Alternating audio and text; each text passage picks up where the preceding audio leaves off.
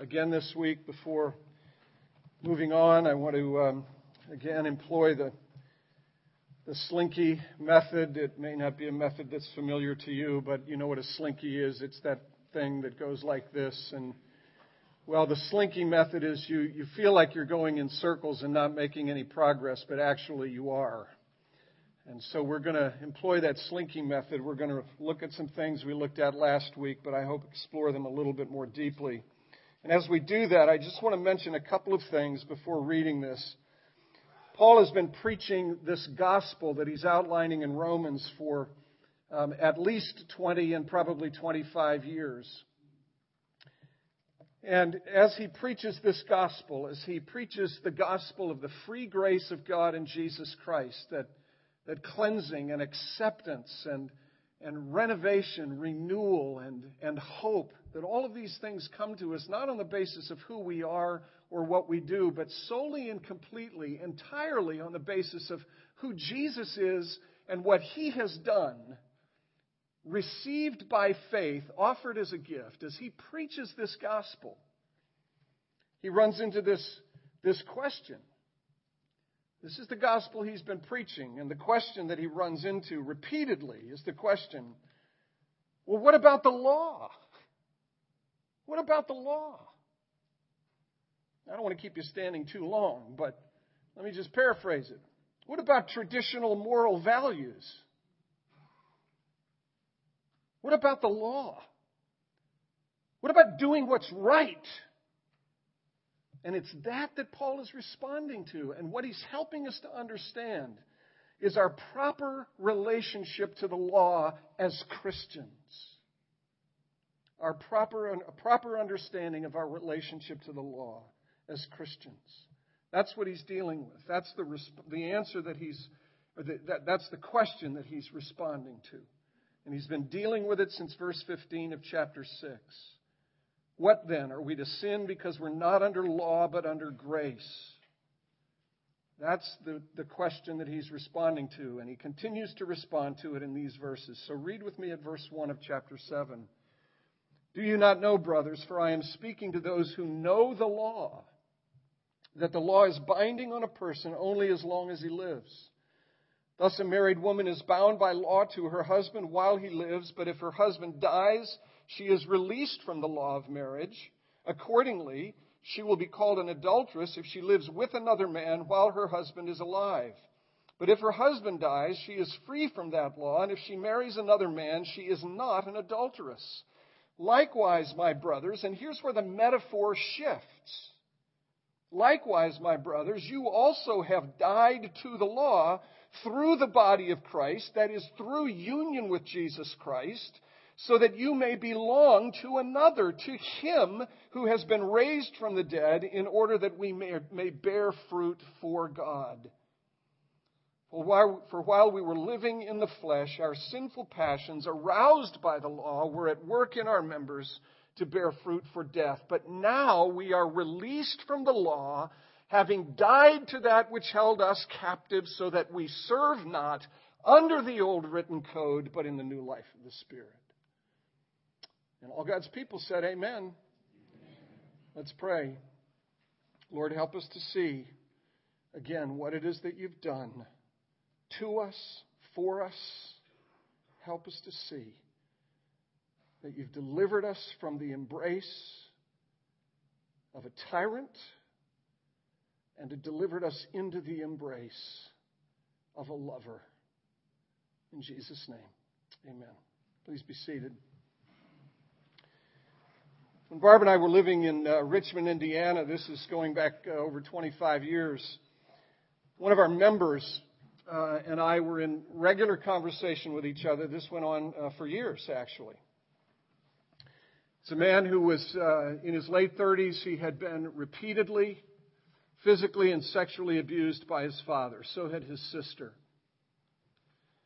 Both of them told repeatedly they would amount to nothing they would be nothing. They were worthless. The sister married five times. This is a true story. The sister married five times. Each time marrying an alcoholic who was abusive. My friend Burl had an IQ of over 140. In his early 20s, he was a scratch golfer. When I knew him 15 or so years later, he was patching life together with part time jobs, one of which was with our church, weeding the gardens around our buildings. He was a Christian. His sister may have been a Christian as well. She died in her early 50s, a victim of alcohol poisoning. What do you suppose was Burl's deepest struggle? What do you suppose was his deepest struggle? Guilt, shame, embarrassment. Deep and deeply rooted feelings of unworthiness. no matter how much we talked, he could not come to the settled conviction that he was loved. He couldn't. There were moments. There were moments when the dark, oppressive clouds of his conscience, his past, his father, the voices in his ear, the tapes in his brain. There were moments when all of that darkness left him.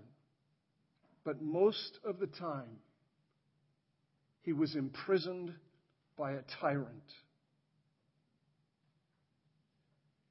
You're not good enough. You can't be good enough. You're worthless. You're not loved. Try harder. Do more. Pedal faster. That's what the law does, friends. That's what the law does. The law condemns. And as long as you seek to meet the law on its terms, it will condemn you and kill you. And I don't care what the law is, the law that is in view here is the law of Moses. It's the Ten Commandments. It's all of the exposition of the Ten Commandments that flows out of the rest of Exodus and Leviticus and Numbers and Deuteronomy. If you seek to meet the law on the law's terms, you will never measure up. Here's the point your relationship to the law must change. Paul's going to tell us in the rest of this chapter that the law is good. We're going to talk about that next week. We'll see it next week. It is your relationship to the law that must change. And if that relationship does not change and you seek to meet the law on its own terms, it will crush you it will leave you imprisoned. And Paul is saying in these verses, these first six verses of Romans 7, that that is exactly what has happened. Your relationship to the law as a Christian has changed essentially and radically. Do you know what those two words mean? They come from two Latin words.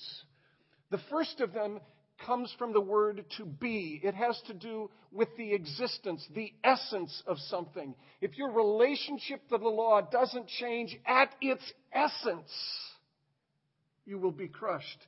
Radical comes from the word radix. It means root.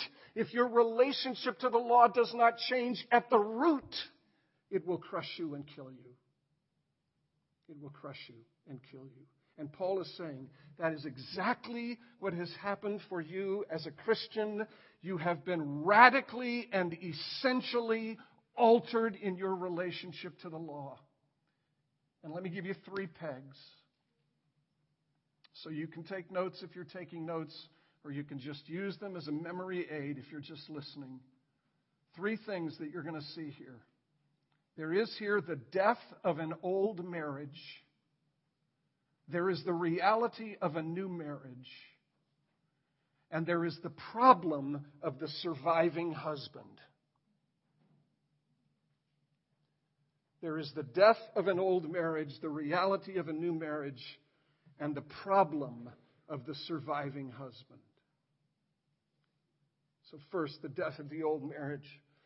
This is where we rehearse some things we talked about last week. You have to remember what is in the mind of the Apostle Paul as he writes this. He knows the Jewish mind. Many, if not most, of the people in these churches in Rome were Jews or they were Gentiles who were attracted to Judaism, probably in part because Judaism represented a moral code, a lawfulness that stood over against the deterioration and dissolution of the Roman culture, the stuff that's outlined in Romans chapter 1.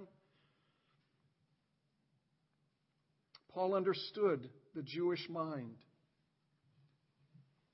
And as I said just a minute ago, what is in view here for Paul is the Mosaic Law, the Ten Commandments, and all of the exposition that flows out of it. And not only that exposition, not only what you find in Exodus, Leviticus, and Numbers, and the repeating of it in Deuteronomy, but the further application of that law in the life of Israel. There weren't just the Ten Commandments and then all of the other laws in those books, but there were all of these other applications that came from the rabbis. And if you've been around this stuff for any length of time, you may know that there were over 600 regulations pertaining just to the Sabbath commandment.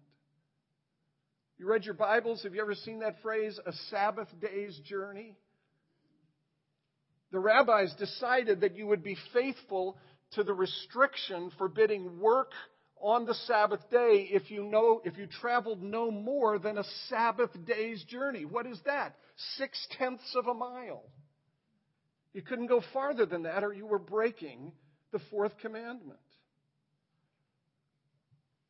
600 regulations like that pertaining just to the Sabbath. I mean, you think the income tax code is complex. You think tax law is hard to sort out. These people are afraid, anybody with a sensitive conscience is afraid to leave home because they have no idea if they might be breaking some law. That's what Paul has in mind here. And here are the things that I pointed out to you. In the Jewish mind, obedience to the law gets you in, and obedience to the law keeps you in. You need the law to obtain standing with God, and you need the law to maintain standing with God. And you know what? That's exactly right. That is exactly right. Do what you're told, obey the law, and your obedience will earn you standing with God. Do the law.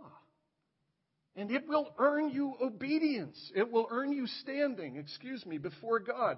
Keep the law and keep on keeping the law and never violate the law, and you will maintain your standing with God. The law promises life, and if you obey the law, you will get life.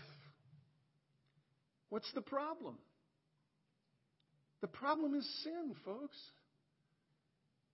The problem is that once you introduce sin into the equation, that whole formulation collapses under a cloud and weight and burden, and we're at the bottom of what collapses. Once you introduce sin into the equation, sin and law make a bad partnership. And here are the other things that we saw last week. We saw how is this a bad partnership? Why is this a partnership that works to crush and not liberate? Well, because the law exposes sin, right? Romans 3:20 through the law comes knowledge of sin. Not only does the law expose or reveal or disclose or bring to mind the awareness of sin, but Romans 4:15 the law brings wrath. It not only reveals sin, but it reminds me that sin must be punished. That's what the law does. Romans 5:20 The law increases trespass. What does that mean? What that means is that specific commands reveal specific sins or trespasses.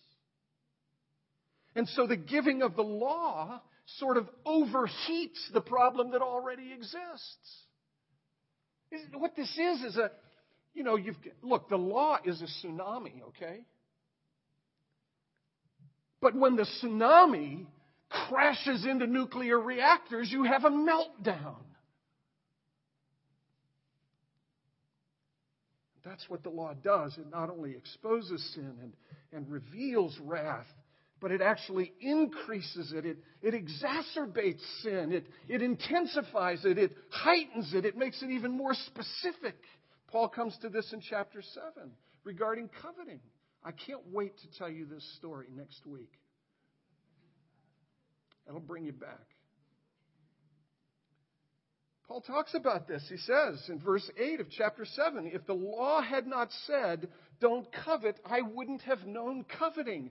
But you see, because the specific command addressed a specific sin, things only get worse, heightened, overheated.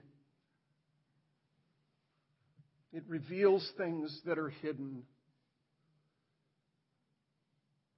And then the last thing that the law does, the last thing that the Apostle Paul tells us is that the law brings captivity, it brings bondage, it brings a loss of freedom. Some of you know that one of my favorite movies is the 1979 version Dracula with Frank Langella. Frank Langella, who embodies intelligence. He's handsome. He's witty. He is very smart. He's everything we want, isn't he?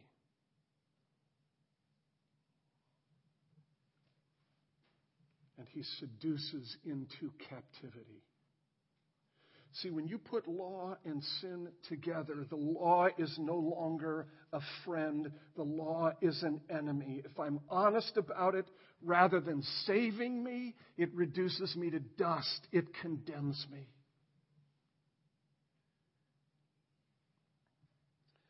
Was reminded of this by one of the commentators this last week, this incredible scene in Pilgrim's Progress, where Pilgrim and Faithful are making their way along to the city of destruction, from the city of destruction to the celestial city.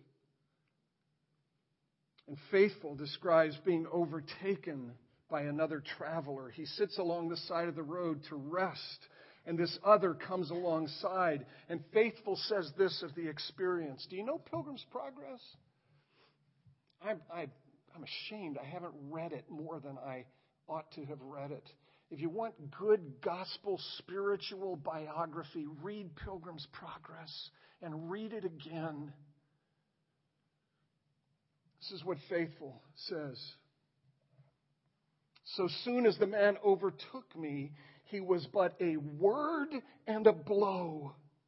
For down he knocked me and laid me for dead. But when I was a little come to myself again, I asked wherefore he served me so, why he treated me in this way. And he said, Because of my secret inclining to Adam the first. Adam the first. Remember Adam? The one who disobeyed, the one who introduced sin and death and bondage into this world because of my inclining to Adam. Because you see, Adam and I are partners in this.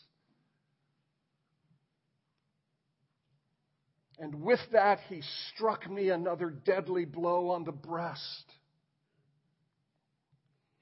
And beating me down backward, I lay at his feet as dead. But when I came to myself again, I cried, Mercy. But he said, I know not how to show mercy. And with that, he knocked me down yet again. And he would doubtless have made an end of me but that one came by and made him stop. Who was that one that made him stop? asked Christian. I did not know him at first, but as he went by, I perceived the holes in his hands and side. And Christian says to Faithful, That man that overtook you was Moses. And he spares none. Neither knoweth he how to show mercy to them that transgress his law. Folks, I have to stop here. And I, I've wrestled with this all week. So I don't know if my inclination to say this is a function of the ministry of the Holy Spirit in the business of preaching, or if it's my own struggle with something that I see happening among Christians. And that is this. When we as the Church of Jesus Christ, seek to call this country back to biblical principles. What principles are we calling this country to? Are we calling this country to morality? Or are we calling this country back to the only message this country has, this, this church has? Are we calling this country back to laws, to rules, to better laws, higher laws, stronger laws? What do laws do? They do two things they incite creativity and they crush. You know what I mean by creativity? Build a fence, build a wall. What do people do? They find a way around it. And what does the law do? On the other hand, it crushes. When we say we're calling people back to biblical principles, what principle? What principle is precious in the church? The only principle that matters. It is this. The law crushes, Jesus sets free. Jesus sets free. The church has to proclaim what the church alone possesses. The law is Javert.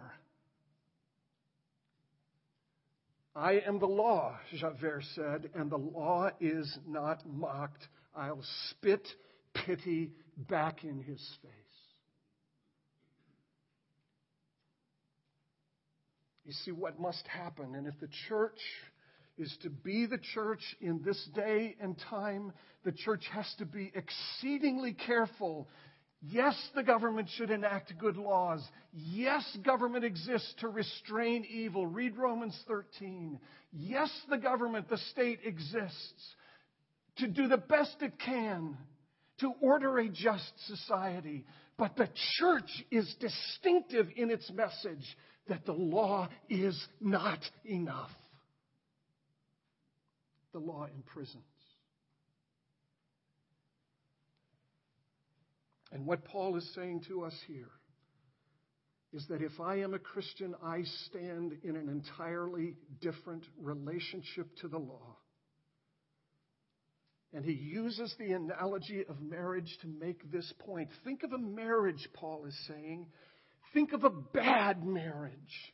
Some of you have lived through bad marriages. You've suffered through bad marriages.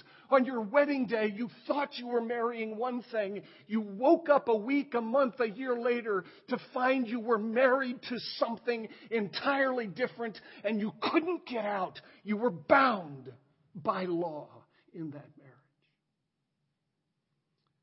Think of this in terms of a marriage, the apostle says. A woman is married and the husband dies, she is free to remarry. She is released from legal obligation to stay with that man because the man is dead. He is gone. And who is this husband? Who is this man? And this is where the portrayal is incredibly poignant. Who is this one who is so oppressive, who is, who is Moses, who beats down? You, you know this drill, don't you? It's never enough. Do you remember the movie Sleeping with the Enemy? Did any of you see that? Right? Beautiful woman, beautiful man. She could never do enough.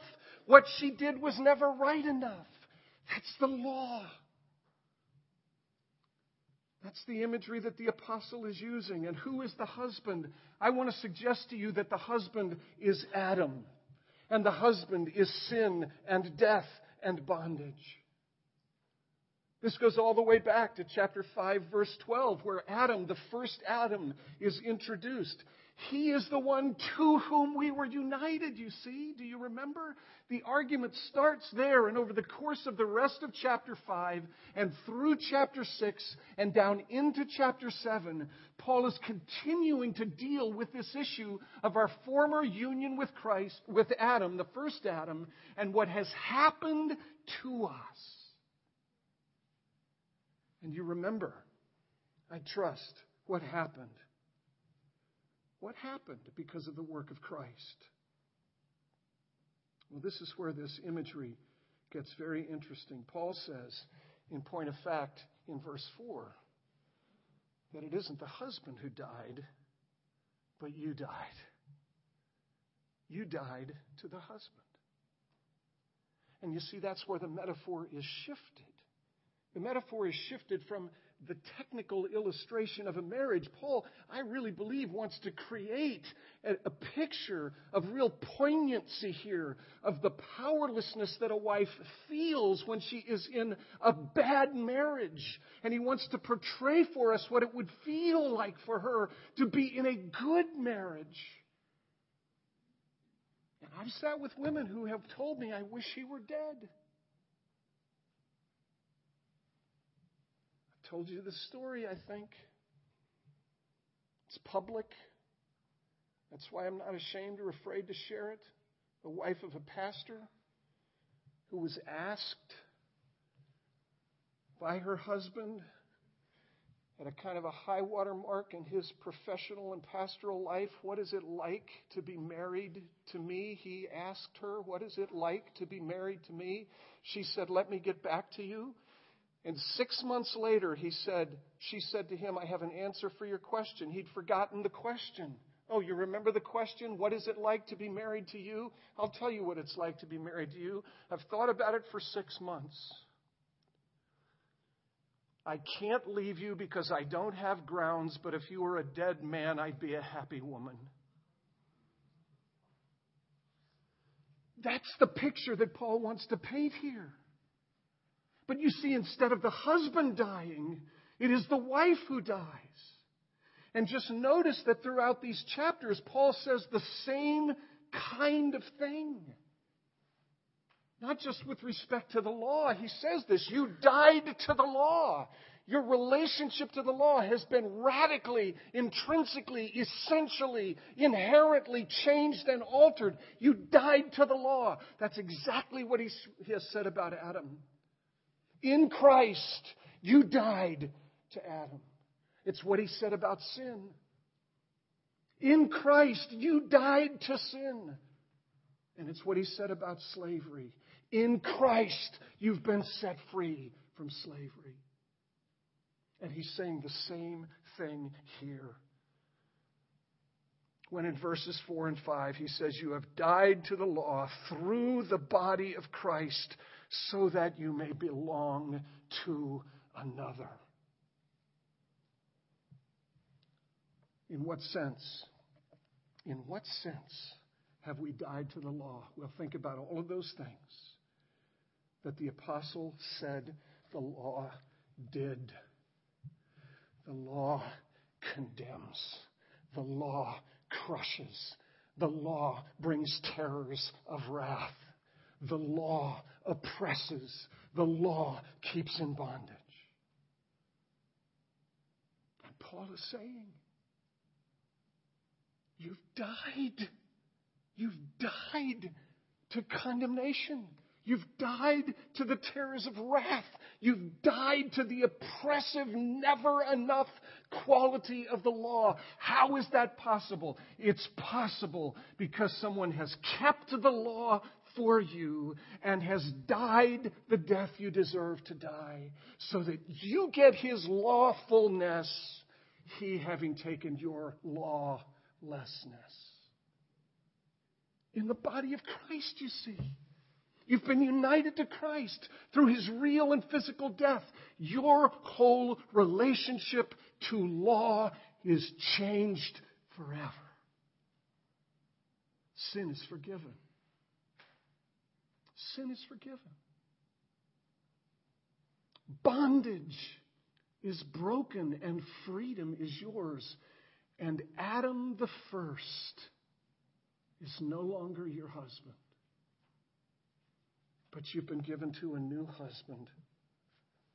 And look at who that husband is. You've been given to another, the Lord Jesus Christ. And Paul uses this imagery of union in a fairly provocative way when he describes our former union with Adam bearing the fruit of death.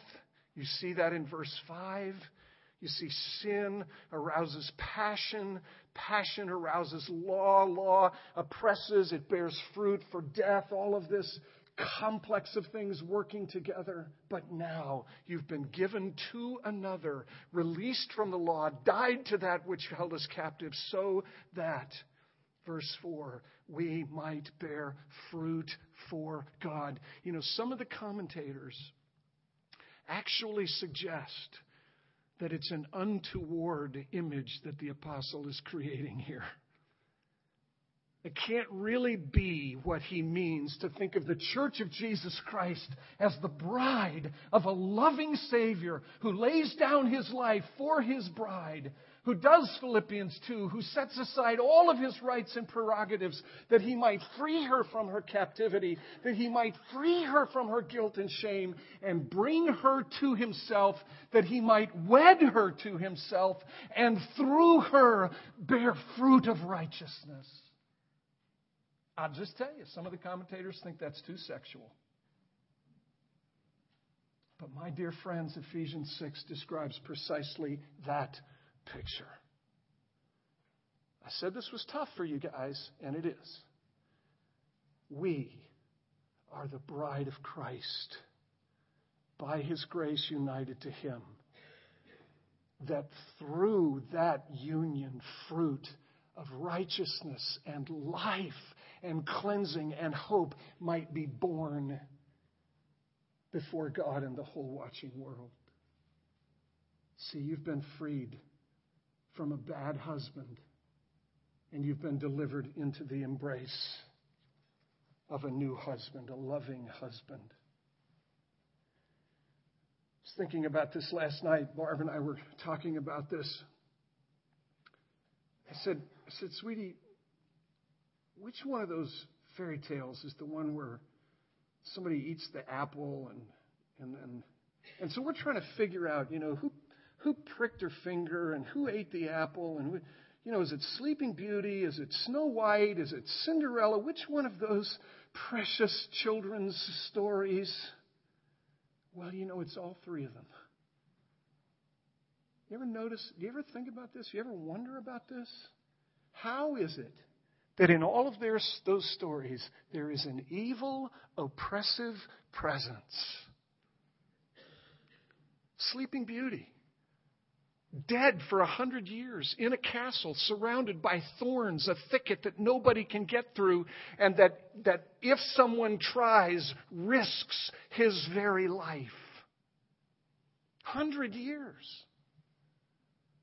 How is it there's always an evil presence, the evil stepmother and the evil sisters who keep Cinderella locked in the basement, swimming around in coal dust? No freedom, oppressed. How is it that there's always an evil presence and there is always a handsome, loving deliverer? Folks, you can't escape the beauty, the loveliness, the realities of the gospel of Jesus Christ. It creeps into fairy tales. It creeps into my favorite fairy tale. Maid Marian lived under the brutal and oppressive rule and reign of the evil Prince John, and it was Robin Hood, Errol Flynn, to the rescue. You've been given to another, friends. Now, just really quickly, in two minutes, what about the surviving husband? He's still around, isn't he? Isn't he? I know he is because I've chatted with you. Not that husband. I mean the law. I've sat with you. I've listened. I've listened to your despair, your sense of hopelessness. I've listened to your guilt and your shame. I've listened to you say, I'll never do enough. I'm not good enough. I don't deserve this. How can I be this loved? You are. You are. And what do you do with this surviving husband? This law that lurks in the shadows, this former husband that wants to oppress and threaten and frighten you, here's what you do. You do what Professor John Nash of Princeton College did. Have you seen A Beautiful Mind? You've got to see it. It's a gospel story. You've got to do what John Nash did you remember at the end of the film when John Nash is coming out of the classroom and he looks over in the corner and he sees his three ever present friends? I like to think of them as fear, worry, and anxiety. And if I have this right, he says to one of the students, Do you see those three people over in the corner? And the student looks in the corner and says, No. And he says, Good. I was just checking. They are not real. They are not real. The guilt, the shame, the oppression of this brutal husband is in the past, forever gone.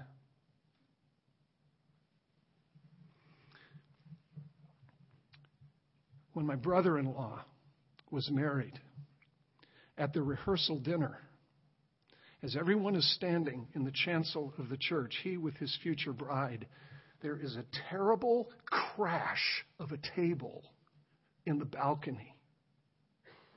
And everyone thought the same thing. It's his ex girlfriend.